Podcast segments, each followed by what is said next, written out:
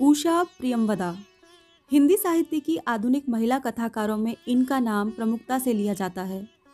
आधुनिक जीवन की ऊब छटपटाहट संत्रांस और अकेलेपन की स्थिति को उषा जी ने अपनी कलम से सजीव प्रस्तुति प्रदान की है। उषा जी की समस्त कहानियाँ मध्यम वर्गीय जीवन के सुख, दुख, आशा, निराशा एवं जीवन संघर्ष पर आधारित हैं।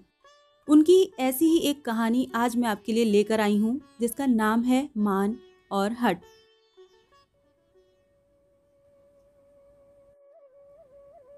जब बारात देखकर अमृता की सखियाँ अंदर आईं तो वे बहुत शांत थीं।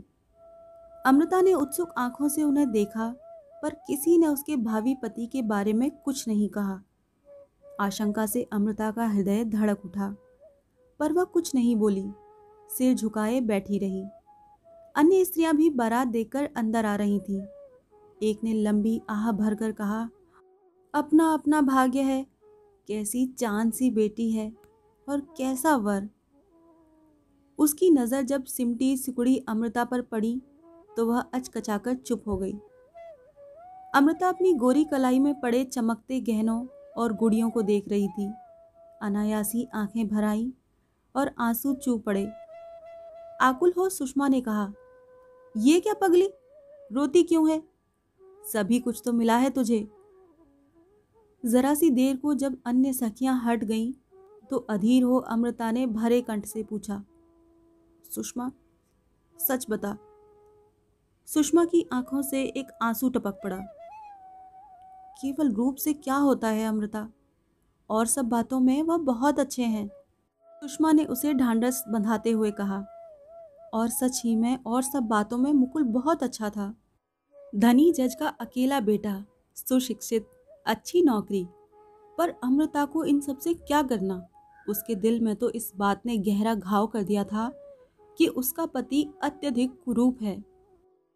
झीना घूंघट उठाकर जिसने भी वधु का मुख देखा, उसने मुकुल का भाग्य सराहा।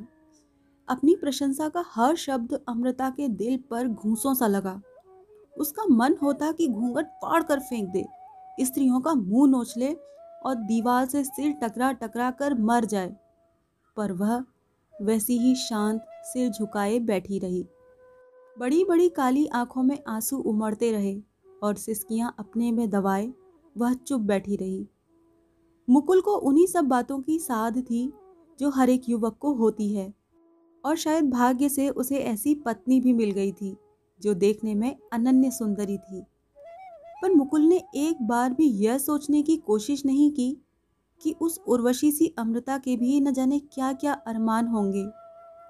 उसकी समझ में स्त्रियों को केवल यही चीज़ें चाहिए, रुपया अच्छे अच्छे कपड़े, गहने नौकर चाकर और मोटर। और वो यह सब चीज़ें अमृता को दे सकता था। जब कई दिन बीतने पर भी जगमग जगमग करते आभूषणों के बीच भी अमृता का मुख कुंभलाया ही रहा तो मुकुल से न रहा गया। स्वर में विष भरकर बोला, क्या किसी पुराने प्रेमी से बिछड़ जाने का गम है? यह एक ऐसी चोट थी कि अमृता तड़प उठी। उसकी आँखों से चिंगारियाँ सी झड़ी। बोली, कोई भी आँख वाला समझ सकता है कि मुझे किस बात का गम है? मुकुल एक क्षण को अवाक रह गया। फिर कहा, ओह तो क्यों नहीं अपने माता पिता से कह दिया कि तुम्हें कामदेव चाहिए? आंसुओं से भीगे स्वर में अमृता ने कहा, वही लोग तो मेरे दुश्मन हो गए। तब फिर मुझे क्यों दोष देती हो? मुझे तुम्हारी जैसी हज़ारों मिल सकती थी। अमृता ने कुछ नहीं कहा, चुपचाप सिसकती रही। मैं तुम्हारी जैसी हज़ारों को खरीद सकता हूँ। तुम्हें अगर अपने रूप का घमंड है तो मैं भी तुम्हें दिखा दूँगा। सिसक कर डूबे स्वर में अमृता ने कहा, आपको अपनी दौलत का घमंड है तो मैं भी आपको दिखा दूँगी. मुकुल बाहर निकल गया। क्रोध से उसने दरवाज़ा धड़ाम से बंद किया। ज़रा गरूर तो देखो, अभी पाँच दिन हुए हैं शादी को, बराबर जबान चलाती है। अमृता फूट फूट कर रो रही थी। शक्ल सूरत तो ऐसी है कि जी चाहता है कि आँखें फोड़ लें। ऊपर से यह मिजाज अगर ज़रा देखने में गनीमत होते तो शायद ज़मीन पर पैर नहीं रखते। सोचते होंगे कि अमृता रुपए पर बिक गई। अभी समझा नहीं है कि अमृता किस मिट्टी की बनी है। फिर अमृता कुछ दिन और रही, मगर मुकुल उससे नहीं बोला। सोचता था कि पतिव्रता स्त्री की भांति वह आकर पैरों पर पड़ेगी, क्षमा मांगेगी, मगर वह नहीं आई। अमृता सोचती थी, मैं क्यों जाऊँ? बात शुरू तो उन्होंने की थी। ये तो नहीं कि अपने आचरण से अपनी कुरूपता को ढकने का प्रयत्न करें। ऊपर से धौंस जमाते हैं। एक दिन अमृता चली गई। मुकुल तब भी नहीं बोला और भारी दिल लिए इधर उधर घूमता रहा। सुषमा ने उन आँखों की सघन वेदना देखी। बड़ी पागल है तू अमृता। क्या बचपना कर बैठी? तूने ऐसी बात कही ही क्यों? हाँ तुम भी ना मुझे ही दोष दो। ये तो नहीं कि मुझसे जरा सी सुहानुभूति दिखाओ। क्या मेरे अरमान मेरी चाहे? कुछ भी नहीं। औरत की चाह, अरमान कुछ महत्व नहीं रखते। ये दुनिया पुरुषों की है। फिर आखिर रंग रूप में रखा ही क्या है? हाँ ठीक है। तो तू कर लेना उनसे शादी। वो तो सिर के बल तैयार हो जाएँगे। उन्होंने कहा ही था कि उन्हें रुपए के बल पर हज़ारों मिल जाएँगी। सुषमा ने गंभीरता से कहा, तेरा तो सिर फिर गया है। एक दिन रोएगी अपनी किस्मत को। एक दिन क्या? अभी ही रो रही हूँ? और जब मुकुल के यहाँ से बुलाने का पत्र आया तो अमृता ने जाने से साफ़ इनकार कर दिया। माँ खूब ही नाराज़ होकर बोली, अजीब लड़की है। हम लोगों की नाक कटवाने पर तुली है। अमृता ने कुछ उत्तर नहीं दिया। तो फिर क्या जवाब दिया जाए? लिखवा दो कि हमारी लड़की आपके घर में जीते जी कदम नहीं रखेगी। दुखी हो माँ बोली, अरे, छोटे मुँह, बड़ी बात ना बोल। आखिर क्यों नहीं जाएगी? नहीं जाऊँगी, मेरा मन। वाह रे तेरा मन। अब अमृता उबल पड़ी। देखो माँ, एक तो तुम सबने मेरी ज़िंदगी तबाह कर दी। ऊपर से माँ की आँखें भर आईं। हम लोगों ने तो तेरा भला ही चाहा था। शक्ल सूरत से क्या होता है? इज़्ज़त तो रुपए की होती है। तो इसका मतलब है चाहे जिससे भी शादी कर दो, मेरे भी हाथ पैर हैं, कमा खा लूँगी। उनका रुपया मुझे नहीं चाहिए। माँ ने सिर पर हाथ मारकर कहा, हाय रे भगवान, ये दिन दिखाने से पहले उठा क्यों न लिया? पान फूल की तरह तुझे पाला, पोसा अमृता झुंझला पड़ी। देखो माँ, मुझे तंग न करो। मैंने कह दिया कि मुझे नहीं जाना है। मुकुल ने कौर मुँह में दिया ही था कि बहन ने कहा, सुना भैया, भाभी नहीं आएँगी। क्या? चौंक कर मुकुल ने पूछा। हाँ उनके यहाँ से खत आया है। लिखा है कि वह बीमार हैं। मुकुल का दिल न जाने कैसा कैसा सा हुआ। अमृता बीमार है। वह बिना खाए ही उठ आया। आकर सिगरेट सुलगाई और खोया सा दूर देखने लगा। अमृता कितनी सुंदर है। आँखें कितनी नशीली हैं। होठ कितने भरे हुए। बातचीत और उठने बैठने में कितना आकर्षण।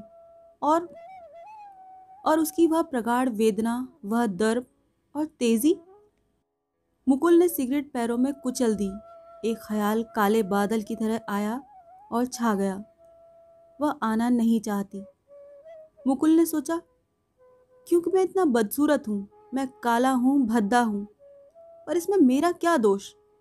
मैंने तो सदा ही सुंदर पत्नी चाही थी और मुझे मिली भी।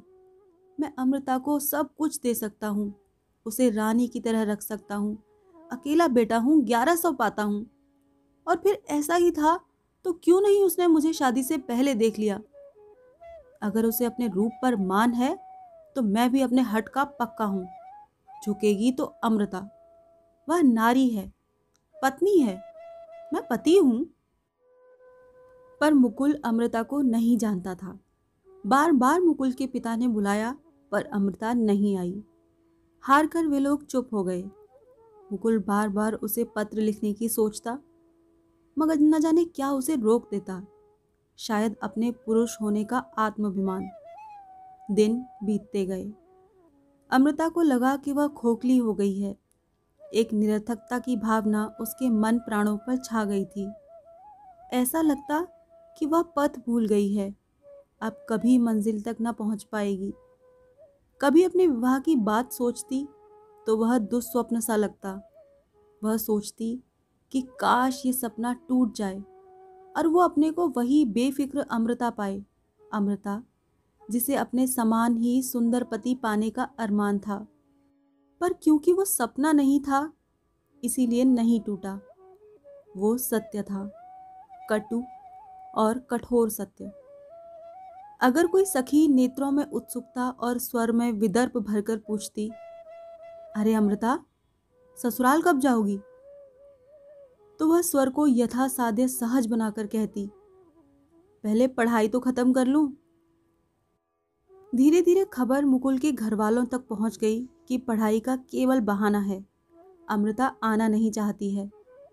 समाचार की पुष्टि करती हुई मुकुल की दूर के रिश्ते की बुआ बोली, ए भाभी, तुम न जाने क्यों उस पर फिसल गई? आजकल की पढ़ी लिखी लड़कियाँ ऐसी ही होती हैं। खैर अभी क्या बिगड़ा है? मुकुल को हज़ारों मिल जाएँगी। अरे दूर क्यों जाती हो? मेरी ही देवरानी की चाची की बहन है। देखने में ऐसी अप्सरा काम काज में होशियार, नाचे वो, गाए वो। मुकुल की माँ की आँखें भर आईं मुझे क्या पता था? देखने में तो ऐसा भोला मुँह है उसका। और देखो ना, मुकुल अलग पीला पड़ता जा रहा है। तब फिर क्या है? मैं कहूँगी अपनी देवरानी से। माँ ने जल्दी से कहा, नहीं नहीं, ऐसी बात थोड़े ही है, पढ़ लेगी तो वो आएगी ही। मगर बाद में उन्होंने जितना इस बात पर सोचा, उतनी ही उपयुक्त लगी। उन्होंने निश्चय किया कि अब अगर अमृता नहीं आई तो जाड़ों में मुकुल की दूसरी शादी कर देंगे। तब तक पहली शादी को काफ़ी दिन हो जाएँगे। और जब उस आखिरी खत का भी जवाब आ गया कि अमृता को बहुत पढ़ना है, इसीलिए वह ना आ सकेगी, तब साहस कर उन्होंने प्रसंग छेड़ा। एक लड़की है, सुना है कि अच्छी है। मुकुल ने तीव्र दृष्टि से माँ को देखा। तो? तो क्या? अमृता तो अब आएगी नहीं, बड़े मिजाज हैं उसके। क्या पता था कि ऐसी होगी? उसे भी पता चल जाएगा कि हमारे लड़के के मुकुल के दिल में टीस सी उठी। माँ, तुम भी क्या बेकार की बातें करती हो? और उसके कहने के ढंग में न जाने क्या था कि फिर किसी को कुछ कहने का साहस न हुआ। जब अमृता के यहाँ सबने सुना कि वो लोग दूसरी शादी करना चाहते हैं तो सन्न रह गए। अमृता के हट का ये परिणाम होगा, यह उन्होंने नहीं सोचा था। सबने उसे डांटा, समझाया, फुसलाया, पर वह अपनी बात पर अटल रही। वह मुकुल के घर नहीं जाएगी नहीं जाएगी। कर ले वह दूसरी शादी। और अगर घर वालों के लिए वह भार हो गई है तो वह जल्दी ही कहीं नौकरी कर लेगी। परिणाम यह हुआ कि पिता ने उसे बोलना छोड़ दिया। भाई झिड़कने लगे। भाभियाँ पग पग पर अपमानित करने लगी। अमृता का मुख पीला पड़ गया। दुबले सूखे मुँह पर आँखें और भी बड़ी लगने लगी, मगर एक आग उसके दिल में धधकती रही। हाँ गलती उसकी अवश्य थी कि उसने शादी से पहले मुकुल को नहीं देखा, मगर वह कहती भी कैसे कि वह उसे देखना चाहती है? भाई ने कह दिया था कि साधारण है। और फिर मुकुल का यह गर्व, यह मान एक पत्र भी नहीं डाला। पूरे दो साल हो गए। अगर मुकुल झुकता तो वह उसे स्वीकार कर लेती। पर स्वयं झुकना उसे सहाय नहीं था। इस दृढ़ निश्चय ने उसे एक आभासी दे दी। परीक्षा के बाद उसने नौकरी कर ली और सबसे दूर पूना चली गई। एक दिन अमृता को एक निमंत्रण पत्र मिला, मुकुल के विवाह का। किसी ने ससुराल से उसके साथ यह क्रूर परिहास किया था, जिससे अमृता भी जान जाए।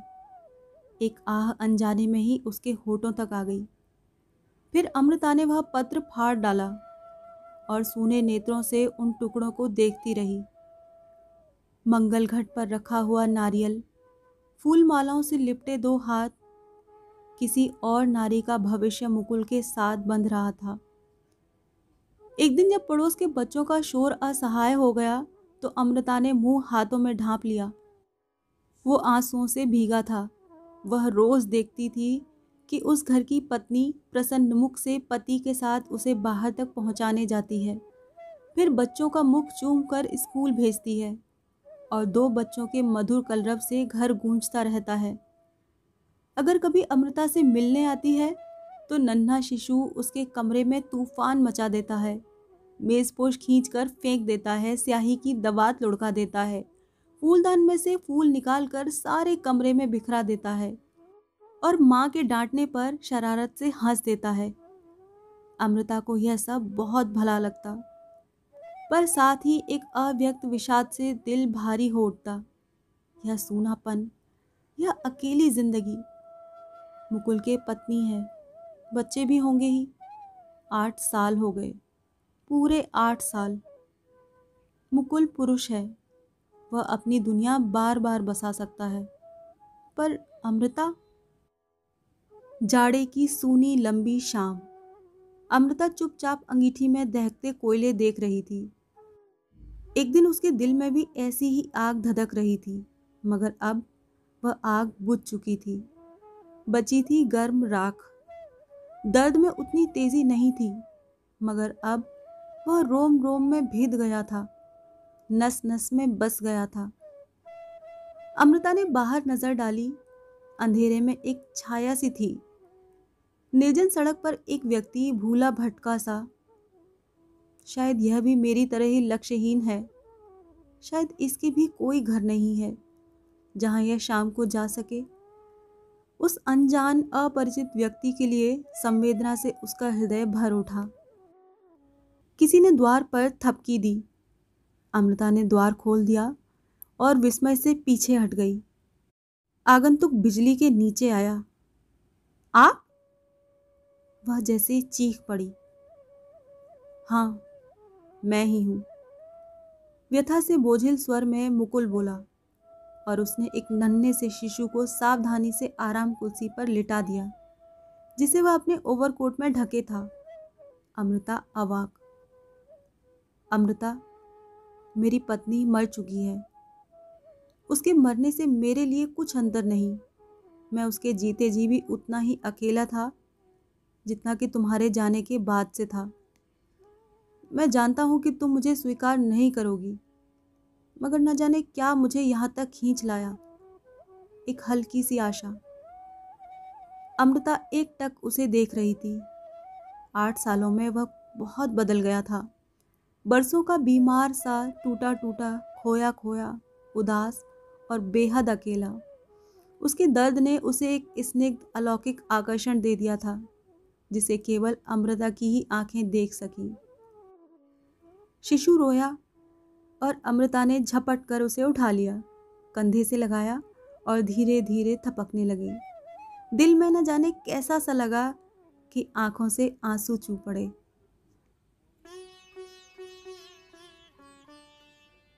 उषा प्रेमवदा की कहानी मान और हट। आपको ये कहानी कैसी लगी कमेंट सेक्शन में ज़रूर लिखिएगा और सब्सक्राइब कीजिएगा। अगर आप अपनी पसंद की कोई कहानी सुनना चाहते हैं तो आप मुझे Suhani Kahani two two at the rate Gmail dot com पर उस कहानी का पीडीएफ या लिंक शेयर कर सकते हैं। मिलती हूँ अगली कहानी में। तब तक के लिए विदा।